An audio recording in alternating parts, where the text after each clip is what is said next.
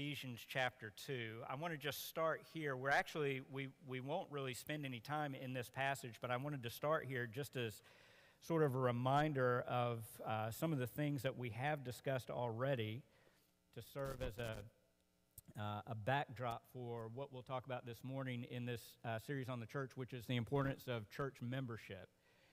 So in Ephesians 2, if you'll start with me in verse 13, we'll read Ephesians 2:13 through the end of the chapter and then we'll skip ahead a little bit and read a couple verses in chapter 3.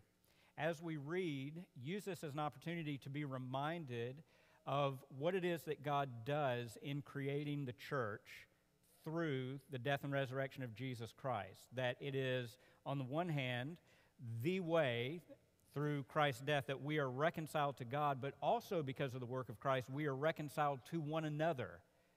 And one of the significant ways that God displays his glory in this broken world is to show that sinners, because they have been transformed by the grace of Christ, are transformed in such a way that they can coexist and live not just tolerating one another, but living peacefully and lovingly with one another. So in Ephesians 2, verse 13, Paul says, But now in Christ Jesus, you who formerly were far off have been brought near by the blood of Christ. For he himself is our peace, who made both groups into one and broke down the barrier of the dividing wall by abolishing in his flesh the enmity which is the law of commandments contained in ordinances, so that in himself he might make the two into one new man, thus establishing peace, and might reconcile them both in one body to God through the cross, by it having put to death the enmity. And he came and preached peace to you who are far away, and peace to those who are near. For through him we both have our access in one spirit to the Father. So then, you are no longer strangers and aliens, but you are fellow citizens with the saints and are of God's household, having been built on the foundation of the apostles and prophets, Christ Jesus himself being the cornerstone, in whom the whole building, being fitted together, is growing into a holy temple in the Lord, in whom you also are being built together into a dwelling of God in the Spirit. And then skip down a little bit further in Ephesians 3 and pick up with me at verse 8. Listen to what Paul says here about the significance of the church as a gathered people. Paul says in Ephesians 3 8, To me, the very least of all saints, this grace was given to preach to the Gentiles the unfathomable riches of Christ and to bring to light what is the administration of the mystery which for ages has been hidden in God who created all things, so that the manifold or the varied wisdom of God might now be made known through the church to the rulers and the authorities in the heavenly places. This, this display of God's wisdom through the church, this was in accordance with the eternal purpose which he carried out in Christ Jesus our Lord in whom we have boldness and confident access through faith in him. This is God's word. Let's pray. Father, in much weakness, we ask that you would show yourself to be strong by the presence of your Holy Spirit in our midst. We ask that you would use this time to convince us of the fact that the words that we hear, so long as we read and preach and think clearly and consistently, that the words that we hear are not the words of men, but it is the Word of God which powerfully accomplishes its work in us.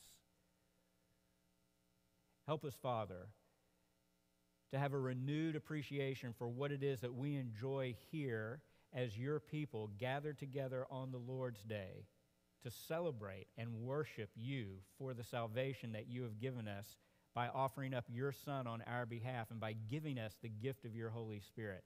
Help us to find ways, even as we discuss here this morning, to find ways to more actively and meaningfully apply and work out our salvation in fear and trembling together with one another. In Jesus' name that we ask for this. Amen. We have been, thank you, that's actually a good reminder.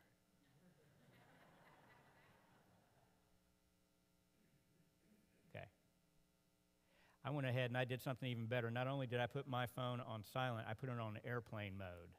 All right? So go and do thou likewise. Church membership. This is actually the next to the last sermon in the series that we're going to do. We're, we're talking about church membership today, and next Sunday we're going to, uh, to cap everything off with uh, a sermon on church leadership and the way that these two ideas, membership and leadership, work hand in hand and complement each other.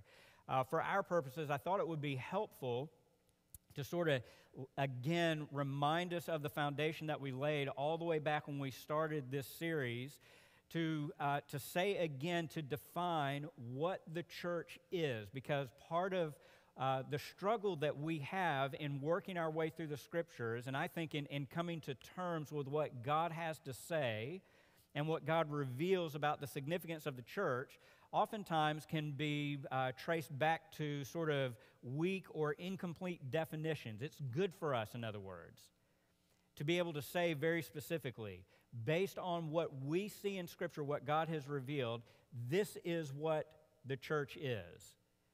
So if you have your notes with you, you should have at the top of your page in bold that definition of the church. The church, we said weeks ago, is the people of God who have been saved through repentance and faith in Jesus Christ, spiritually united to Christ and to one another by the Holy Spirit in a new covenant. We use that definition and we, we used that phrasing or that framework to then draw our attention back to at least two key passages, one in the Old Testament and one in the New Testament, among others. But Jeremiah 31, 31 through 34, where the Lord prophetically declares through the prophet that there's coming a day in which I'm going to make a new covenant with my people. And one of the things that's going to characterize this new covenant is that, unlike the old covenant, which dealt with uh, a physical, fleshly nation, I'm going to create for myself a people who are not characterized or identified primarily by a genealogy or by a family tree, but are going to be characterized by the renewing work of my Holy Spirit. It's going to be an internal work that I'm going to do. I'm going to give them new hearts. I'm going to write my laws on their hearts so that they will know me and so that they will obey me. This is my covenant that I'm going to make or that I will make with my people. And then as we fast forward ahead into the New Testament, we see in passages like we just read in Ephesians 2 that Paul actually sort of goes one better than that and says, listen, the plan that God had to create the church was not a plan that he created at some particular point in time in Old Testament history, but this was actually his purpose and his intention in eternity past. Before the world was ever created, God knew and intended to create the church through the work of his Son and his Holy Spirit.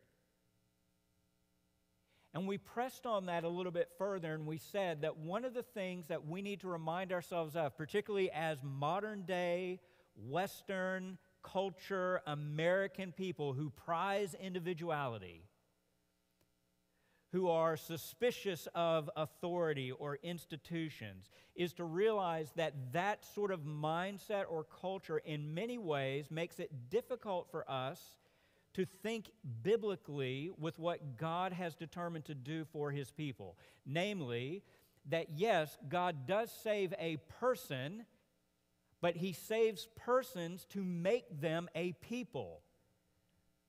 That throughout the biblical storyline, in the Old Testament all the way to the New, God is always working with a people for himself to accomplish his work. And that's no less true in the New Testament when we come to the church. And so, more often than not, when we read in the New Testament and we see what God says about what He does for His people and with them, we ought to consider that while my natural tendency is to read this as if it only is dealing with me. So much of the New Testament, if not the majority of the New Testament, yes, is something that God does for me, but really is much bigger than that. It's what God has done, is doing, will do for his people, of which we are a part. So we started to work through this series and we said, okay, if this is what the church is, that we are first and foremost a spiritual people who have been made by a unique work of God in Christ, that we have been bound to this new covenant work, and in being united to Christ, being united also then to one another, because everyone who's in Christ and who is united to Him is going to be connected with everyone else who is united to Christ. What are some of the other implications or some of the other things that we see about the church? What is it that marks a church out? What makes it distinct as a church as opposed to just a group of Christians? What has God done through his son? What has Christ done uniquely? What has he given to the church, say, in terms of ceremonies or signs to remind them of the fact that they are a covenant community? That's the ordinances. What does the church do when they gather together? Right? We grow, we mature. As we interact with one another, we give of our time, of our resources, and on and on and on. So, what we want to do this morning is we want to say, of all the things that we've looked at, one of the logical and natural implications of these prior messages is church membership. And I, I want to be very, very careful here, okay? So, everyone, please listen to what I'm saying and what I'm not saying, okay? Church membership, I'm saying, is a natural implication of what we find in Scripture because, unlike, say, baptism or the Lord's Supper or the New Covenant, I don't have a chapter and verse that I can point you to to say, see, here it is, thou shalt join a church. Or, thou shalt apply for membership at Edgewood Baptist. I don't have a chapter and verse to do that. However, I think that as we read with sensitivity, especially in the New Testament, one of the things that we become convinced of is that to a certain extent, what we would call membership, although it may look a little bit different in the way that we practice it or the way that we, the way that we recognize it, membership is all but assumed in the New Testament. So, for example, a couple weeks ago in our evening service, which, by the way, is at 6 o'clock tonight in the sanctuary here. One of the reasons that you ought to come is, come is because from time to time we actually give away free books.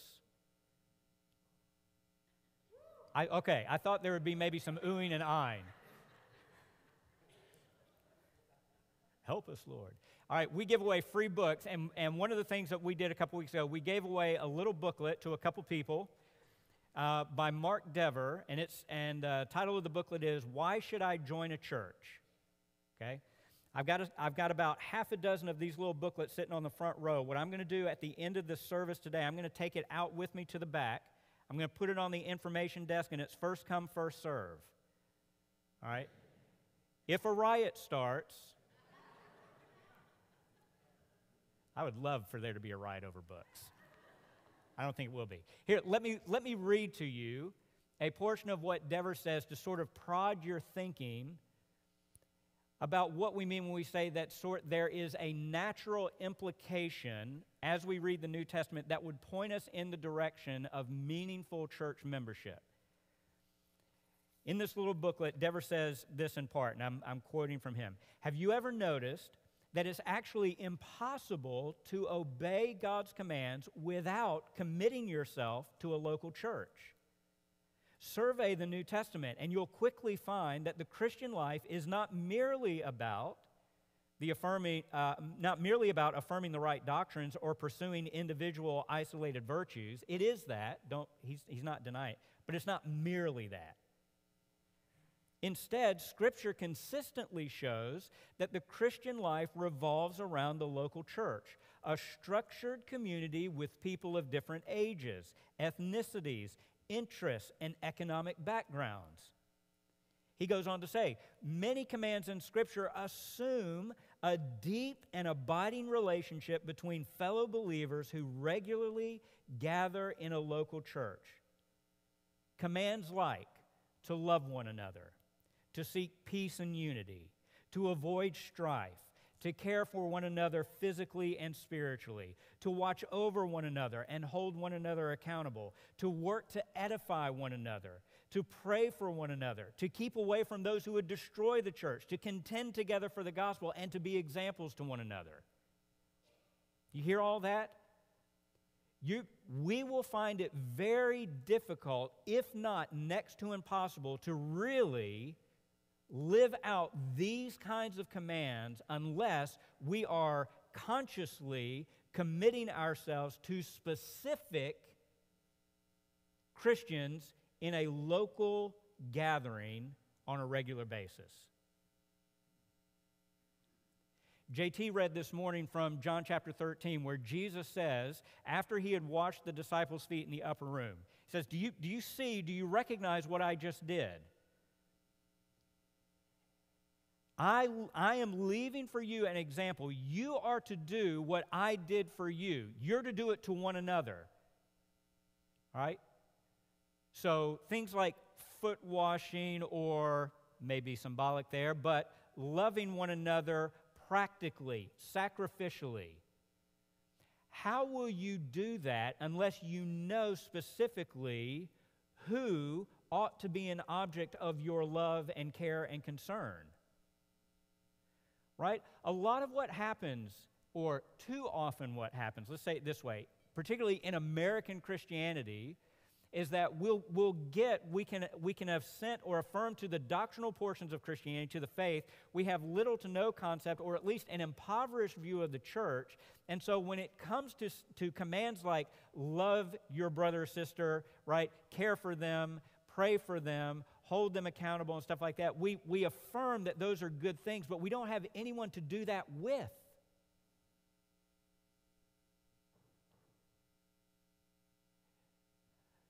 The New Testament, both in the teachings of Jesus and in the apostles, assumes that there will be a group of Christians that regularly gather together on Sunday mornings, on the Lord's Day, who are invested and committed to one another, not just on Sunday, but through every other day of the week as opportunities arise, so that they can live out in real life the commands that we're given in Scripture. You say, well, all that's fine and good, Merritt. But as you yourself said, there's no chapter and verse that says, Thou shalt become a church member. No, there's not. Let me, let me try to provoke and prod a little bit more thinking, though, again, about some things that we oftentimes overlook in the New Testament. When you go to the book of Acts, the church begins in Acts chapter 2. Peter has his sermon. The people are convicted of what they hear in, pre- in Peter preaching about Christ and the gospel. Luke tells us that as a result of that sermon that 3,000 people came to the Lord. How does he know that 3,000 people came to the Lord? Is it possible that on day one, the church was taking into account, was actually counting converts as a way to say, these 3,000 are us, and these other hundreds of thousands in Jerusalem are not us. Later, we're told that another 2,000 is added to the 3,000. They're counting once again. And then on and on through Acts, Luke will make these statements like, and the Lord was continuing to add to their number daily. It sounds an awful lot like the apostles themselves were taking stock of people who were being brought into the faith so that they could count these people as one of their own. That sounds very similar to church membership. Later on in the New Testament, Paul in 2 Corinthians, you don't need to turn there, 2 Corinthians 2, verse 6, just so you know that I'm not making this up. Paul is referring back to an individual from the Corinthian church who has been disciplined and separated from the church. And Paul makes a very interesting statement. He says, The punishment or the discipline that has been brought to bear on this brother by the majority is sufficient. how does Paul know that the majority of the church brought church discipline to bear on this one single Corinthian Christian? Don't you, don't you, to be able to say that a majority did this, don't you have to have some concept of a fixed group of people in order to say this is a majority and this is a minority? It sounds like Paul knew who the Corinthians were as a church gathering, as a church congregation. And then later, in another letter to Timothy, Paul talks about widows in the church.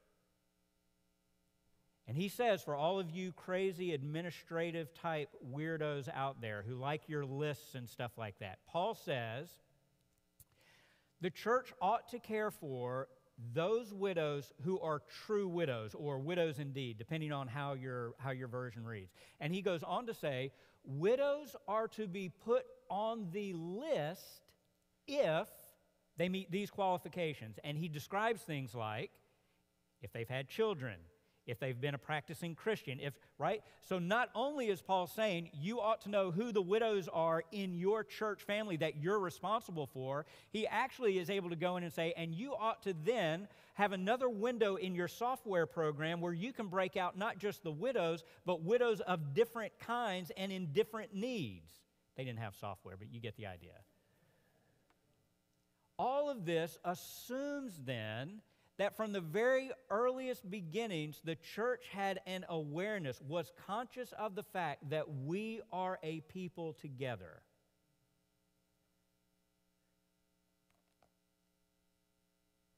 So when we talk about church membership, all that we're simply referring to is this by faith in Jesus Christ, we acknowledge and we affirm that everyone who has come to true saving knowledge in Jesus Christ is automatically made a member of the true church of God in Jesus Christ. There is nothing that can change that.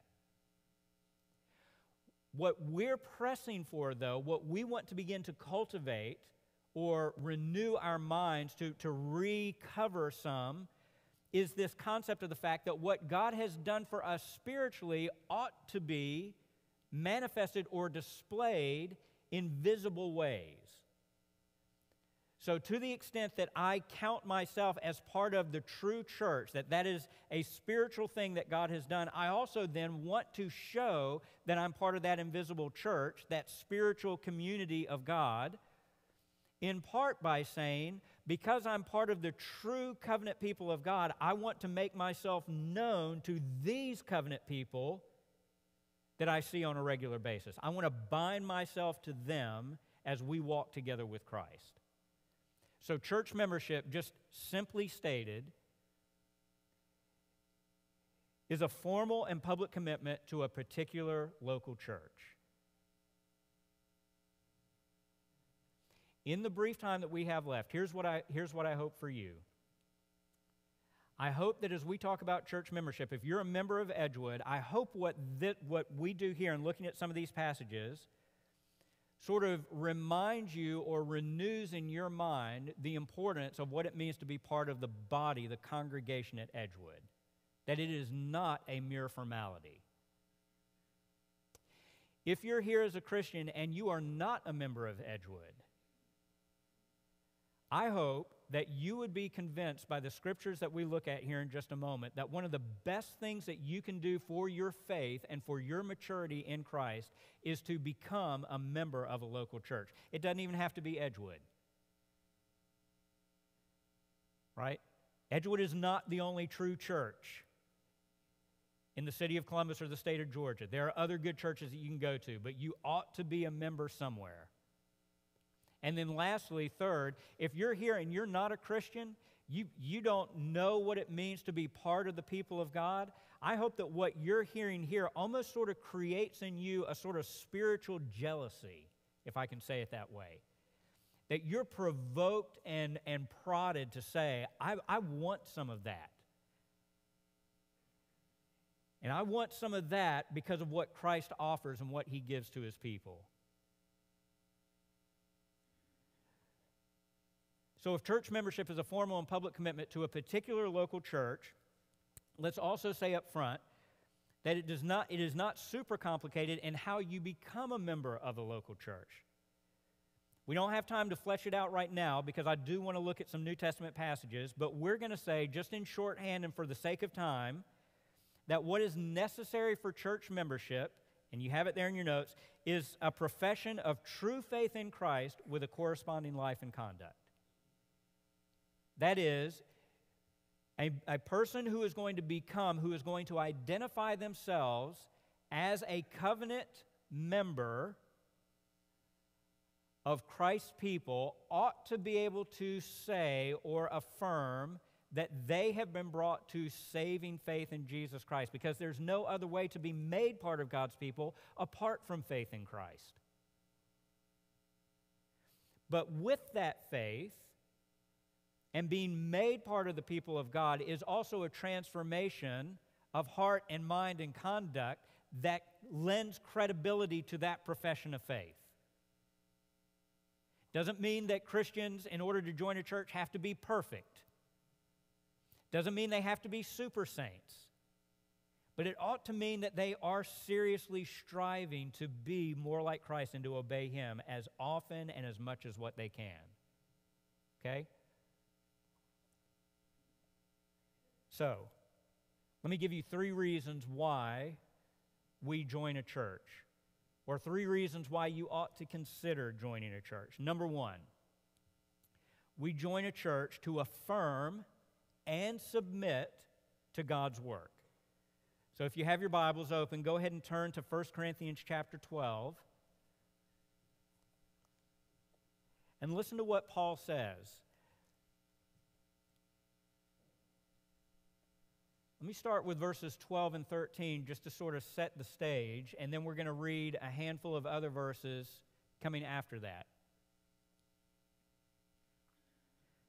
1 Corinthians chapter 12 verses 12 through 13 Paul says for even as the body is one and yet has many members and all the members of the body though they are many are one body so also is Christ For by one spirit we were all baptized into one body whether Jews or Greeks, whether slaves or free, and we were all made to drink of one spirit. Now, if you were to stop right there, it would be understandable and perhaps even defensible to say, well, what Paul is talking about there in terms of being one body, he's talking about the spiritual reality that all Christians across the globe, when they put faith in Christ, have been made part of one body. That, that is true. But I don't think that's what Paul has in mind because of what he goes on to say. This is in a context in which Paul is talking about the spiritual gifts that are being exercised in the local congregation at Corinth. And so listen when he when when Paul is talking about the church body, listen to how specific he is in some of these following verses. So from 1 Corinthians 12, 12 and 13, skip down to verse, uh, what verse do we want? Verse 18. But now God has placed the members, each one of them, in the body just as he desired. Skip down to verse 24. We're picking up in mid sentence, whereas our more presentable members have no need of it. But God has so composed the body, giving more abundant honor to that member which lacked. And then verse 28 And God has appointed in the church first apostles, second prophets, third teachers, then miracles, then gifts of healings, helps, administration, various kinds of tongues.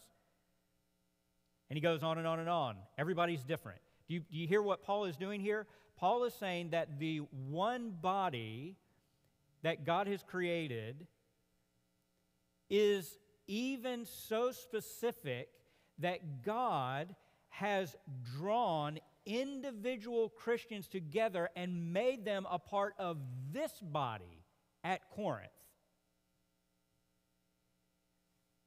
That body at Ephesus, right? It's not just some sort of vague, ambiguous generality where we are all one happy family or one body. No, there is a real specific expression of that unity in Christ that is given visible manifestation in a local church body. Listen, here's the importance of a statement like that and why it's important for us at Edgewood. We need to think and understand, be reminded of the fact that, especially, let's start with those of us who are members here at Edgewood Baptist. If you are a member here at Edgewood Baptist, I'm reading what Paul is saying here about how God places members in the body. And I want to be able to say confidently and with full assurance to you that if you are a member here at Edgewood Baptist, it is not by accident. You are not an afterthought to the congregation of Edgewood. If you're a member here, you're here because God put you here. Let me take one next step. Paul makes it very clear that what is being stressed or emphasized is membership in a body, being a member, not an attender.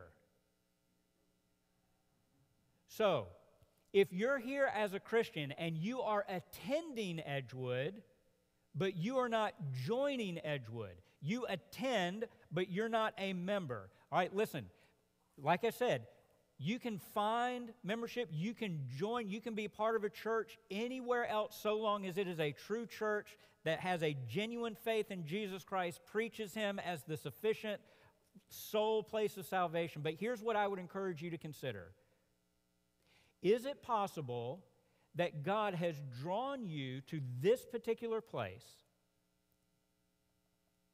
To hear and listen to his voice because he intends for you not merely to be a hanger on or a bystander or an attender, but because he wants to make you a member of this body here at Edgewood.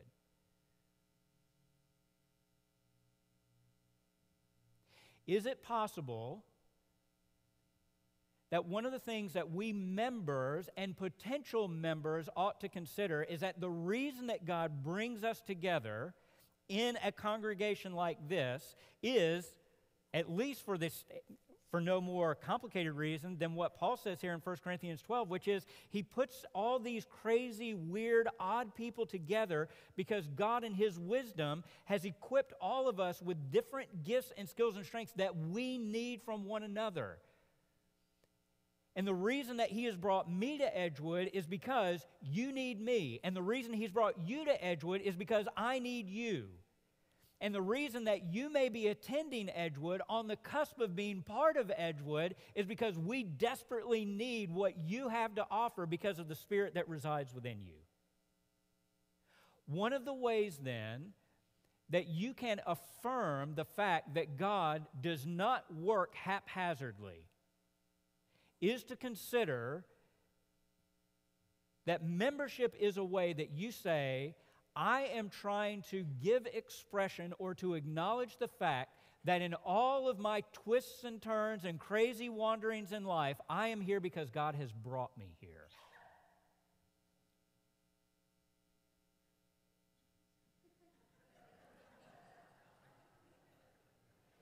You do not need to be allergic to the idea of membership. It is a good thing.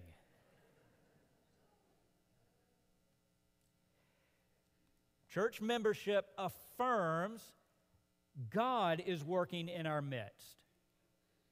It's one of the ways that you give testimony to the fact that you are not a nominal Christian, that you know that God is growing you because He is drawing you further and further in to be part of His covenant community. It's one of the ways that you acknowledge and affirm that God is wiser than we are.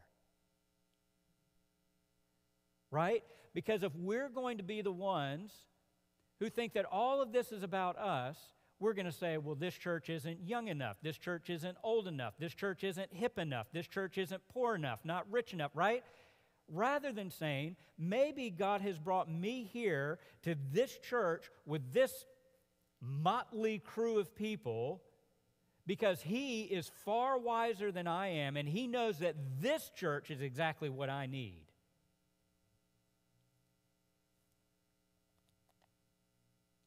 So we ought to join a church so that we can affirm and submit to God's work of drawing his people together and putting them in meaningful, committed relationships to worship him and to serve one another. Number two, we ought to join a church so that we can make a distinction or so that we can maintain a distinction between God's people and the world. We're going to stay in 1 Corinthians, go back to 1 Corinthians chapter 5, and pick up with me at verse 9.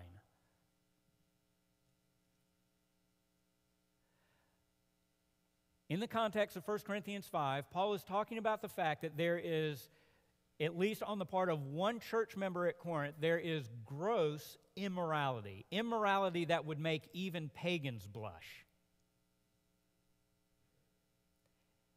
And the Corinthians think that they're just sort of above it all. They're sort of they're super saints and so because we're super spiritual, nothing really fazes us and we don't really need to worry about this sin cuz we're pure and untouchable and we're just sort of we're we're floating up here above all the rest of the riffraff. We don't need to worry about that. And Paul says, "No, you're dead wrong." So he goes on to say, you need to deal with this problem in part because this sin is going to permeate the body, it's going to infect it and make it sick. That's a discussion for another time. Listen, though, what Paul says in 1 Corinthians 5 9 through the end of the chapter. Paul says this I wrote you in my letter not to associate with immoral people. I did not at all mean with the immoral people of this world, or with the covetous and swindlers, or with idolaters, for then you would have to go out of the world. But actually, I wrote to you not to associate with any so called brother if he is an immoral person, or covetous, or an idolater, or a reviler, or a drunkard, or a swindler, not even to eat with such a one. And then notice verses 12 and 13. For what have I to do with judging outsiders? Do you not judge those who are within the church? But those who are outside, God judges. Remove the wicked man from among yourselves.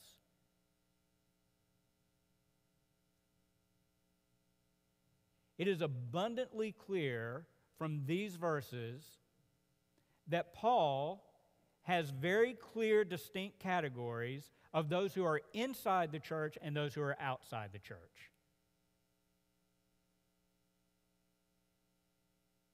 And one of the reasons why people ought to be, Christians ought to be inside the church, not with the church, not near the church, in the church, inside, part of the people. One of the reasons that that ought to happen is because it separates us, it distinguishes us from the rest of the world.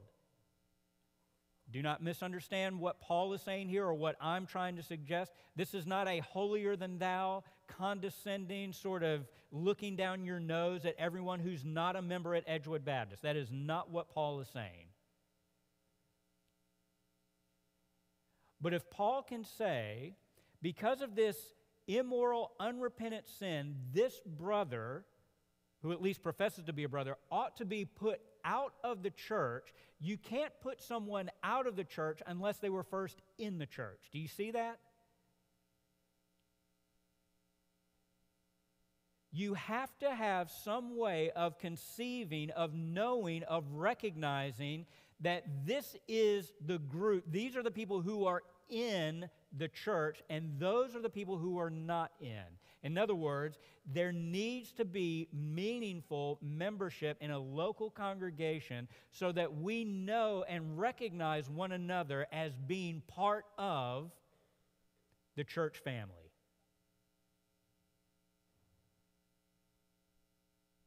And, the, and one of the reasons why we need to have a very clear self conscious, self aware idea of membership in a local church is because, God forbid, like happened in Corinth, there is ever any sort of rampant sin or immorality that would reveal itself at Edgewood, unrepentant sin, that is not in keeping with the Christian faith, that is not in keeping with the commands of Christ. We need for the sake of the purity of the church and for the reputation of Christ Himself, we need to have the ability to say, this is out of bounds.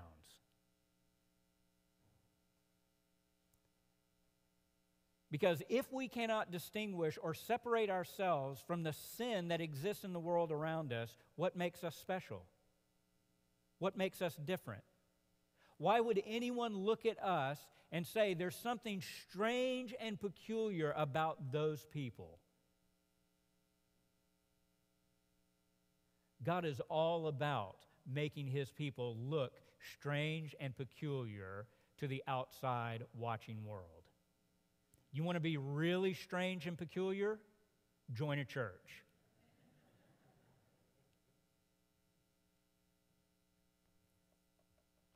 Number three.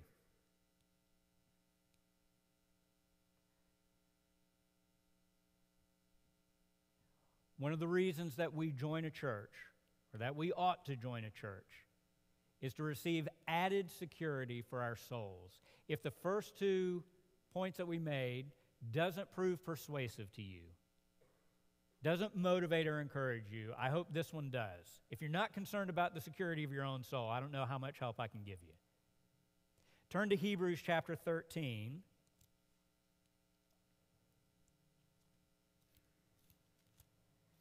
And listen to what the author of Hebrews says in Hebrews 13 17. Writing to a church community, to a gathering of Christians, towards the end of his letter, he says this Obey your leaders and submit to them, for they keep watch over your souls as those who will give an account. Let them do this with joy and not with grief, for this would be unprofitable for you.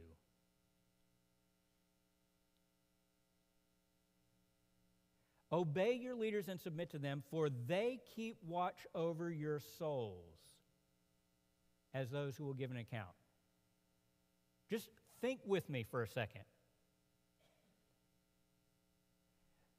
Certainly, at the time that this letter is being written, there are hundreds and thousands of Christians scattered across the Mediterranean world.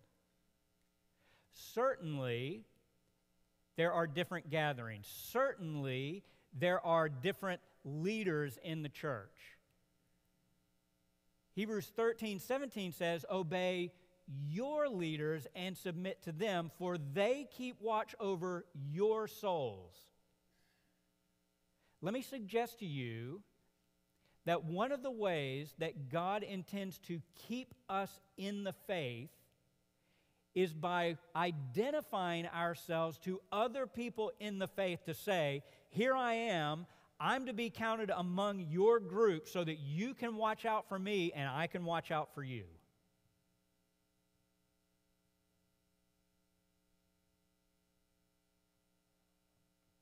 On a Sunday morning, a shepherd or a pastor or elders the primary responsibility that leaders have to a church congregation, the primary responsibility is to the members, to the congregation of that church. That's not to say that we don't take phone calls, that we don't counsel, or that we don't appeal and plead and minister and serve to people who are not Edgewood members, not at all. But it is to say that there is a unique responsibility that church leaders have to those members of the church that they have been entrusted with. If you want to have someone keep watch over you to make sure that you are staying on the path, that you are staying healthy and growing and being fed in the Christian life, one of the best, simplest ways to do that is to become a known, recognized member of a church. Because when you do that, that sends a signal to knuckleheads like me that you're intending for me to keep an eye on you. Otherwise, I don't know what you want. I don't know why you're here. You like the music? You like the carpet? You like the people? I, what, what, what can we do for you? right we'll do it but when you when you become a member when you identify yourself as a known recognized member of the church that puts church leaders on notice to say okay you're responsible for them now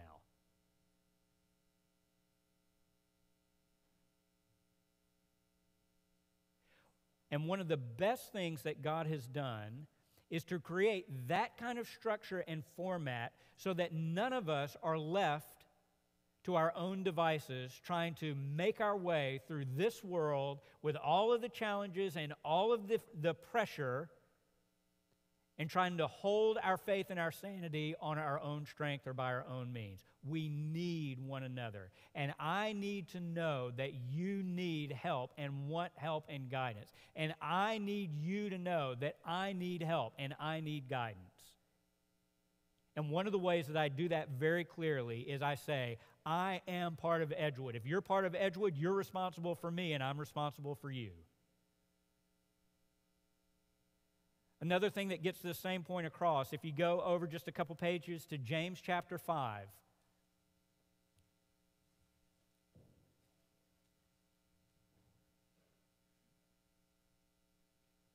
James chapter 5, the last two verses of the letter, verses 19 and 20. My brothers, if any among you strays from the truth and one turns him back, let him know that he who turns a sinner from the error of his way will save his soul from death and will cover a multitude of sins. You know why church membership is good? Church membership is good for your soul because when you are tempted to stray and when you do start to drift a little bit, your membership in a local church gives other church members the responsibility and the privilege to call you out on that, to warn you, to plead with you, to persuade you not to do that foolish thing. If you're not a member at a church and you know, like you, you recognize that person is in a bad way, right? It is very difficult for you to insert yourself into that situation because what's going to run through your head and what's going to run through my head is, I don't really think that's my place, right? But if you're an Edgewood member and you see another Edgewood member who's starting to do this James 5 19 or 20, guess what? It is your place. And on the authority of God's word, you have the responsibility to go to that brother and sister and to try to save them from the pain and suffering that comes from the deceitfulness of sin. And that works in the reverse way as well, right? We should not be so foolish or so, uh, so prideful to think that it's really all of these other members who need us looking out for them. I need you looking out for me. You need people looking out for you. Because none of us are immune to temptation. All of us get stuck in our little selfish, self centered bubbles, and we don't see things the way that we ought to. We need another brother or sister to come alongside us and say, I think you're missing this merit and you're heading for disaster. That's what membership does. It gives you buy in, it gives you the ability to be able to, with the love of Christ, through the ministry of the Spirit working through you, to be able to lovingly bring to bear God's Word in specific situations to people that you rub shoulders with on a regular basis. And it gives them the authority and the privilege and the freedom to give you that same gift and grace as well.